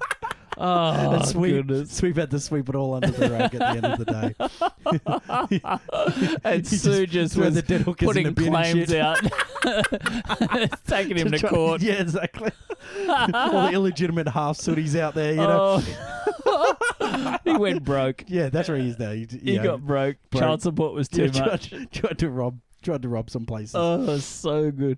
So next week, guys, we're talking the gift. We're loving having you with us. We really it blows our mind when we look at our statistics and see how many I people was are thinking listening. the other day. I was like listening back to it. Okay, do you think there's people out there going, "Oh yeah, you can, yeah, yeah"? This is where they just say thanks to everyone again. this is this is where they show appreciation. It's like a it's like a prayer they do at the end of the at the end of the podcast. oh yeah, It's yeah. our it's our podcast. well, we can go on to liturgy. the next one now because they're just doing their appreciation bit. they they hit the thirty second skip button. skip, skip, skip. Well, Um, we do. We appreciate. But everyone. like honestly, we do, guys. We love the fact that you guys one interact with us, and two, most importantly, listen. yeah, exactly. It means the world to us. So thanks so much. So from all of us here at From First to Last podcast, I'm Jeff Reed, I'm Craig Killian. and we'll catch you next week. Cheerio.